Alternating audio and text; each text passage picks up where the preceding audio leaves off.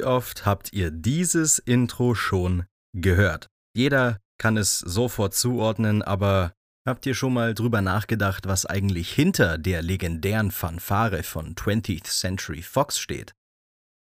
Weil wir heute die 20. Folge Filmbar feiern, dachte ich mir, wir schauen uns das Unternehmen 20th Century Fox einmal genauer an. Aber hier kommt erstmal das Intro.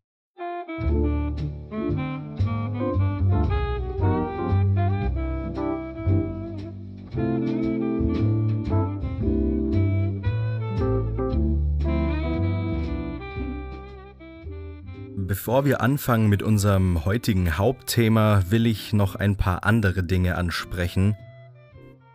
Und das eine wäre zunächst mal, dass ich vorerst nur alle zwei Wochen eine neue Folge hochladen werde, weil ich zurzeit sehr viel zu tun habe und parallel dazu bereite ich mich gerade auf meine Abschlussprüfungen vor, die jetzt dann im September und November anstehen.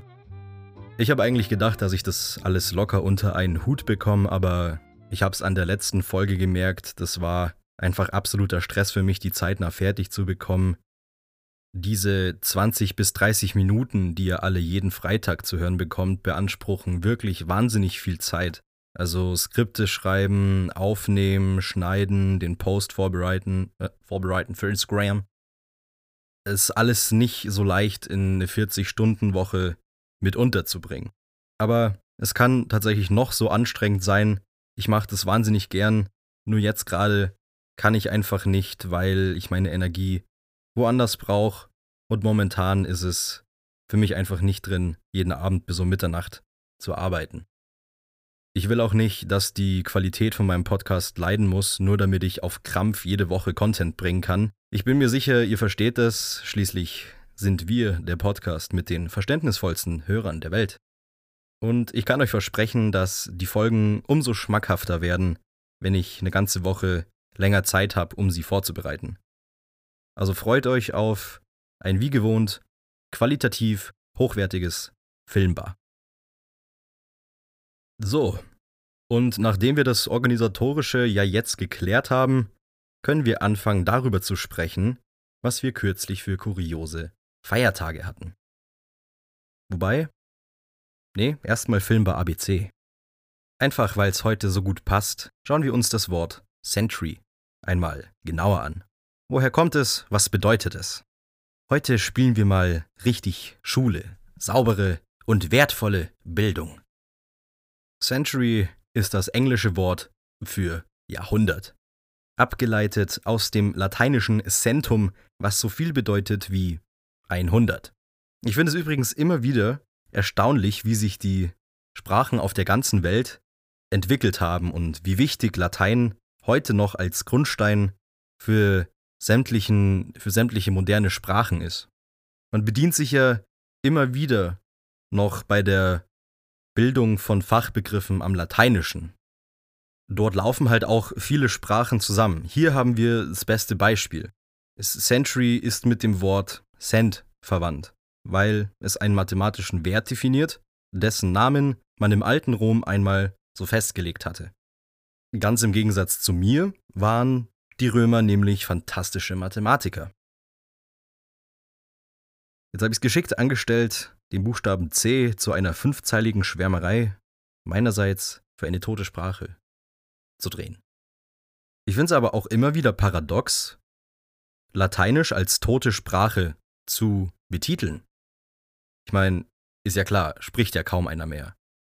Aber die historische Wichtigkeit und die Tatsache, dass noch so viele Studenten vor allem in Europa Latein lernen, qualifiziert sie für mich als eine lebendige Sprache. Immerhin hat man das klassische Latein, so wie wir es kennen und gelernt haben teilweise, im alten Rom rund 600 Jahre lang gesprochen. Und die ersten Hinweise auf die Sprache gab es sogar schon im 5. bis 6. Jahrhundert vor Christus. Aber ich bin ja nicht derjenige, der das festlegt. Das war ein kurzes und knackiges ABC. Es geht weiter mit den kuriosen Feiertagen der letzten Tage. Am 6. August haben unsere Nachbarn aus den Vereinigten Staaten den National Bad Breath Day gefeiert. Den Tag des Mundgeruchs. Und ich bin mir sicher, ich bin mir ziemlich sicher, wir alle kennen jemanden, sei es der Kollege im Büro, ein Lehrer in der Schule oder vielleicht auch nur der Nachbar aus dem vierten Stock, der schrecklichen Mundgeruch hat. Ich hatte in der Grundschule zwei Lehrerinnen, die haben sich am Tag, glaube ich, fünf Liter Kaffee in den Körper geschossen und sind dann fleißig erstmal in den Pausen eine Quarzen gegangen. Und das haben die dann auch beim Sprechen jeden merken lassen. Kaffeeatem und den Geruch von kaltem Rauch überall an den Klamotten ist wirklich eine ganz miese Nummer. Mittlerweile bin ich, was das angeht, abgehärtet, aber als kleiner Junge war ich immer kurz vorm Abstrahlen, wenn auf einmal die beiden wohlduftenden Lavendelblüten auf dem Stundenplan gestanden sind. Und zwei Tage nach dem Bad Breath Day haben die Amis dann den National Bowling Day gefeiert. Und Bowling ist in den USA ja tatsächlich eine recht große Nummer. Oder vielleicht eher war, ich weiß, weiß gar nicht so genau. Aber Bowling scheint da eher so ein Dad-Ding zu sein, wo Papa mit seinen Kollegen freitags in der Bowlingbahn abhängt und das ein oder andere Bierchen schlürft. Siehe The Big Lebowski oder Homer Simpson. Also wenn ich Bowling mit einer deutschen Gepflogenheit vergleichen müsste, dann wäre es das Kartenspiel am Freitag beim Stammtisch. Das ist so ähm, das deutsche Bowling, was mir spontan in den Sinn kommt. Aber mittlerweile ist es auch bei uns gar nicht mehr so üblich. Das ist so eher so eine Sache, die mein Großvater gemacht hat immer.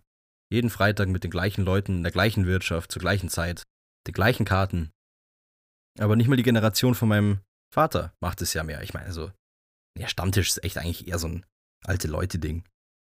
Auf jeden Fall finde ich es sehr interessant, wie die Amerikaner das Bowling für sich entdeckt haben, obwohl der Ursprung ja aus Deutschland kommt. Denn hier hat man vor ein paar hundert Jahren schon angefangen zu kegeln. Und als die ersten Europäer damals in die Staaten ausgewandert sind, haben sie dieses Spiel natürlich mitgenommen über den großen Teich.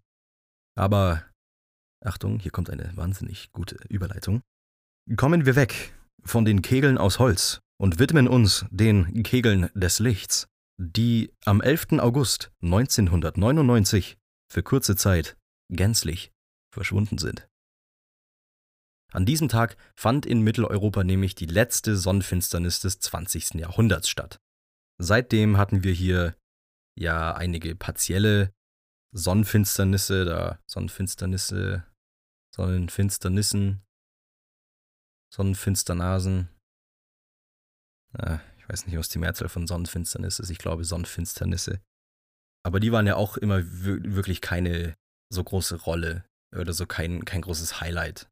Das war halt so ein bisschen cool. Aber war nie so Kernschatten des Mondes fällt auf die Erde, die Lichter gehen aus, Panik, Flugzeuge fallen vom Himmel. Okay, so schlimm war es auch damals nicht, 1999, aber ihr wisst, was ich meine.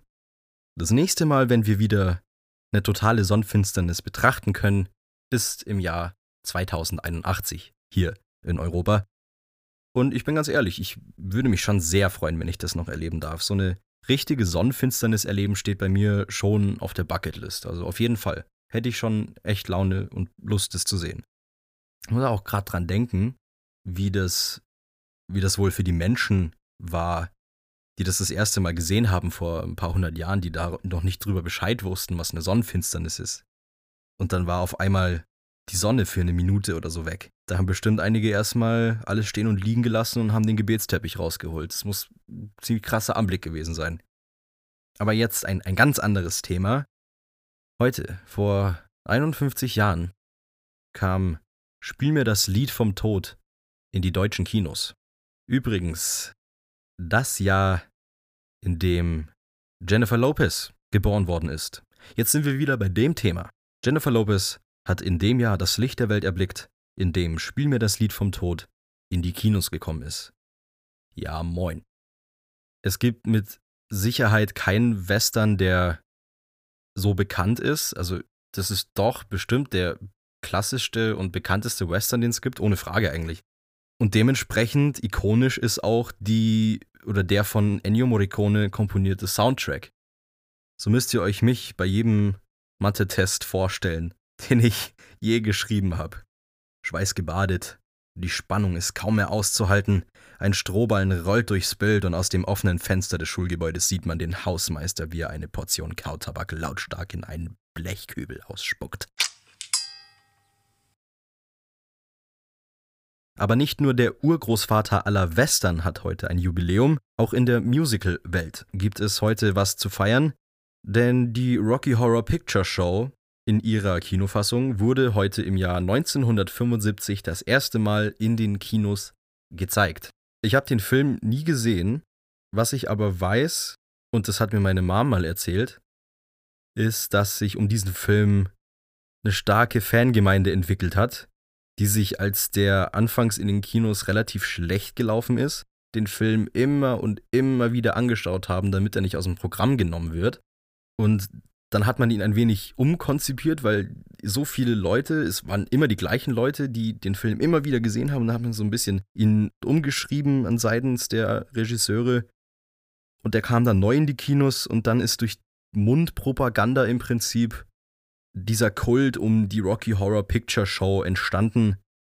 Und genau um diese Tradition aufrecht zu erhalten und aus Solidarität den Film immer wieder zu sehen, haben es sich die Museumlichtspiele in München zur Mission gemacht, den Film einmal in der Woche zu zeigen und das machen sie mittlerweile schon seit 1977. Ich glaube, wenn ich mir den Film einmal anschaue, dann dort. Gestern hatte ein Mann Geburtstag, der unter Filmfans zweifellos jedem bekannt ist, und zwar Alfred Hitchcock. Der Vater des Krimis und einer der herausragendsten Personen des klassischen Hollywoods. Er hat ein sehr exzentrisches Leben gelebt, aber die Werke, die er geschaffen hat, können eigentlich nur aus so einem exzentrischen Kopf wie seinem kommen. Es gibt eine Sache, die viele Leute immer wieder machen, und das ist nämlich zu sagen, Hitchcock war nur ein Filmregisseur. Ähm, ich meine, im Grunde stimmt's, das ist richtig. Hitchcock war ein Filmregisseur, aber ein normaler Filmregisseur wird nicht von der Queen zum Ritter geschlagen. Alfred Hitchcock war eine der Personen, die den Film, also den, den Film als großes, den Film, Film, das Medium Film salonfähig gemacht hat. Seinen Stil, ein Thriller zu erschaffen, der gespickt ist mit humoristischen Komponenten, hat seinerzeit wahnsinnig viele Personen begeistert. Und was mich immer sehr gefreut hat zu sehen, war, wie seine Filme eigentlich nichts anderes waren als Theaterbühnen.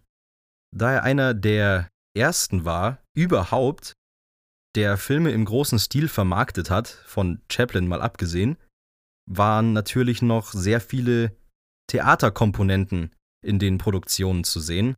Und diese Nostalgie finde ich so geil einfach.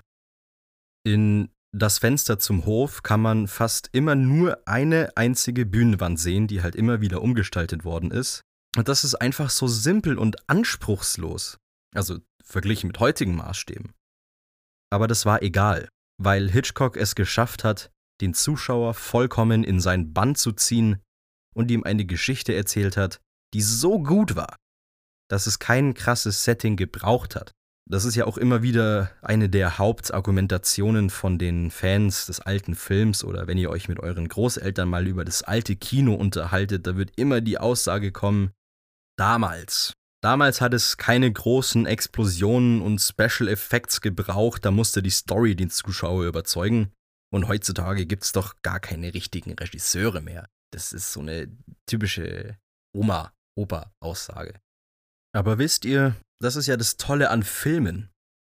Die sind ja alle immer da zum Anschauen. Die laufen nicht weg. Es ist toll, dass sich Special Effects und Kameras und sämtliche Animationen weiterentwickeln.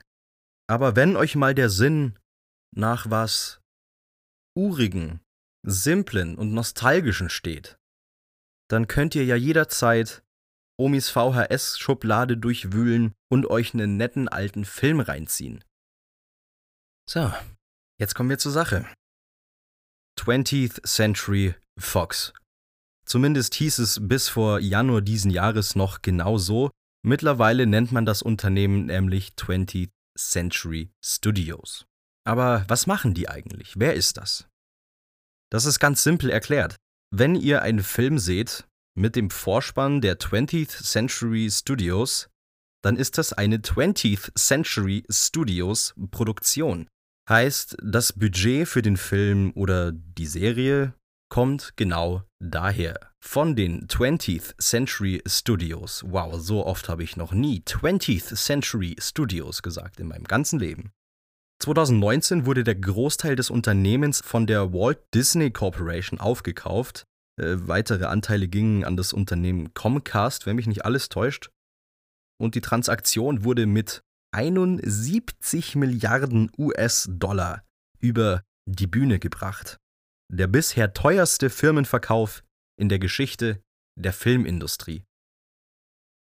Ich glaube, wenn man jetzt den Entschluss fassen würde, eine Produktionsfirma aufzubauen, dann würde das wahrscheinlich sehr, sehr schwer werden. 20th Century gibt es jetzt schon seit 1935 und gemeinsam mit Warner Brothers und Disney ist sie eine der bekanntesten Marken im Filmbusiness. Und die drei Unternehmen haben eine Sache gemeinsam, sie sind seit Tag 1 dabei. Und man kann sich das kaum vorstellen, wie groß die Filmbranche einfach geworden ist in den letzten 100 Jahren. Da fließen so viele Millionen, Milliarden Dollar. Und ich frage mich aber wirklich, ob und wann wir mal ganz neue Produktionsfirmen in Hollywood sehen.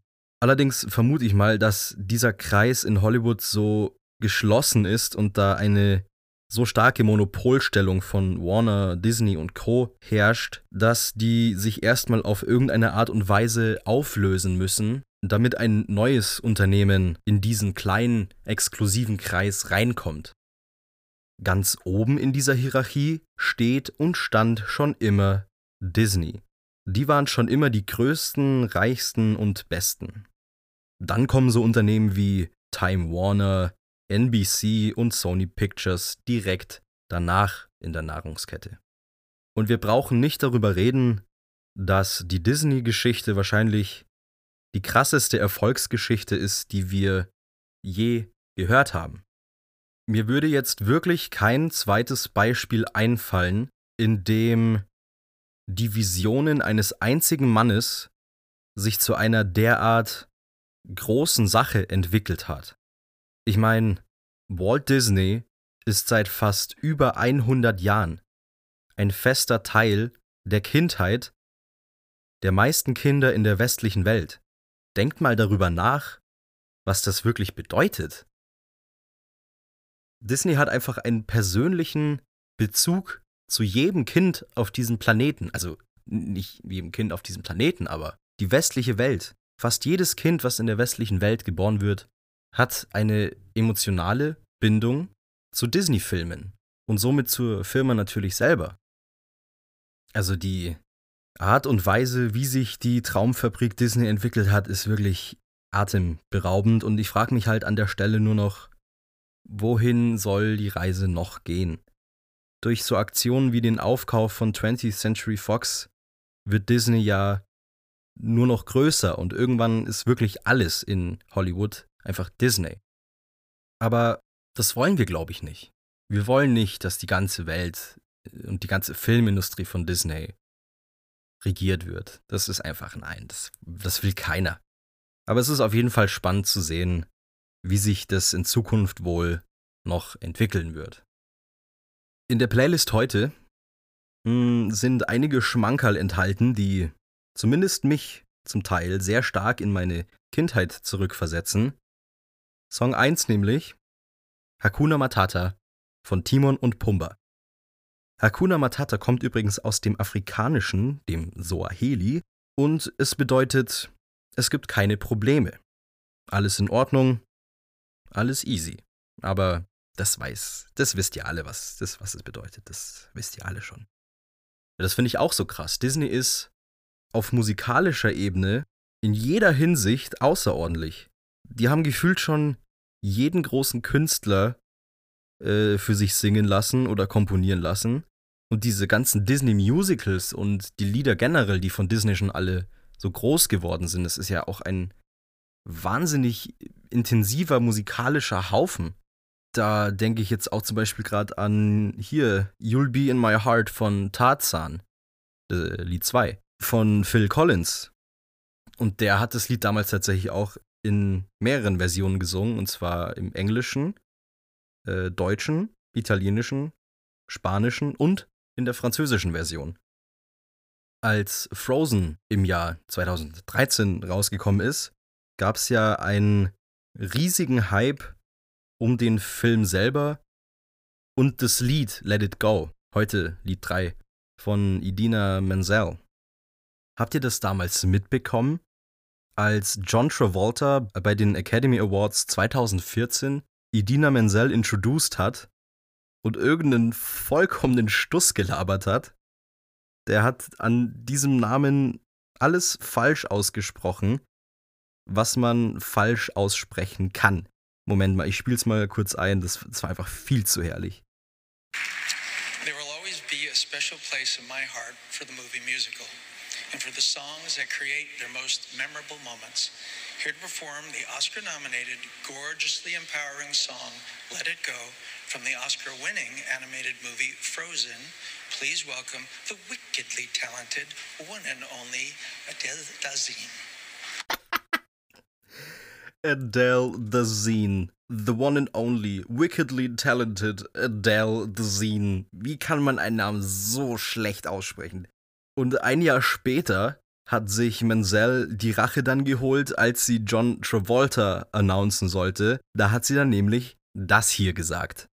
Ladies and gentlemen, please welcome to the stage my very dear friend, Glom Gazingo. Weiter geht's mit Lied 4 und das darf natürlich nicht fehlen. You Got a Friend in Me vom großartigen Randy Newman. Und ich merke gerade, dass die Musik sich zu 100% in die Disney-Richtung entwickelt in dieser Playlist. Eigentlich wollte ich Filmmusik generell hier reinbauen, aber es gibt einfach so viele, so wahnsinnig viel gute Filmmusik, da muss man halt schon sortieren. Deswegen bleiben wir heute lieber bei bei Disney-Filmmusik. Für die ganzen anderen tollen Musikwerke aus der Filmwelt haben wir ja noch genug Zeit.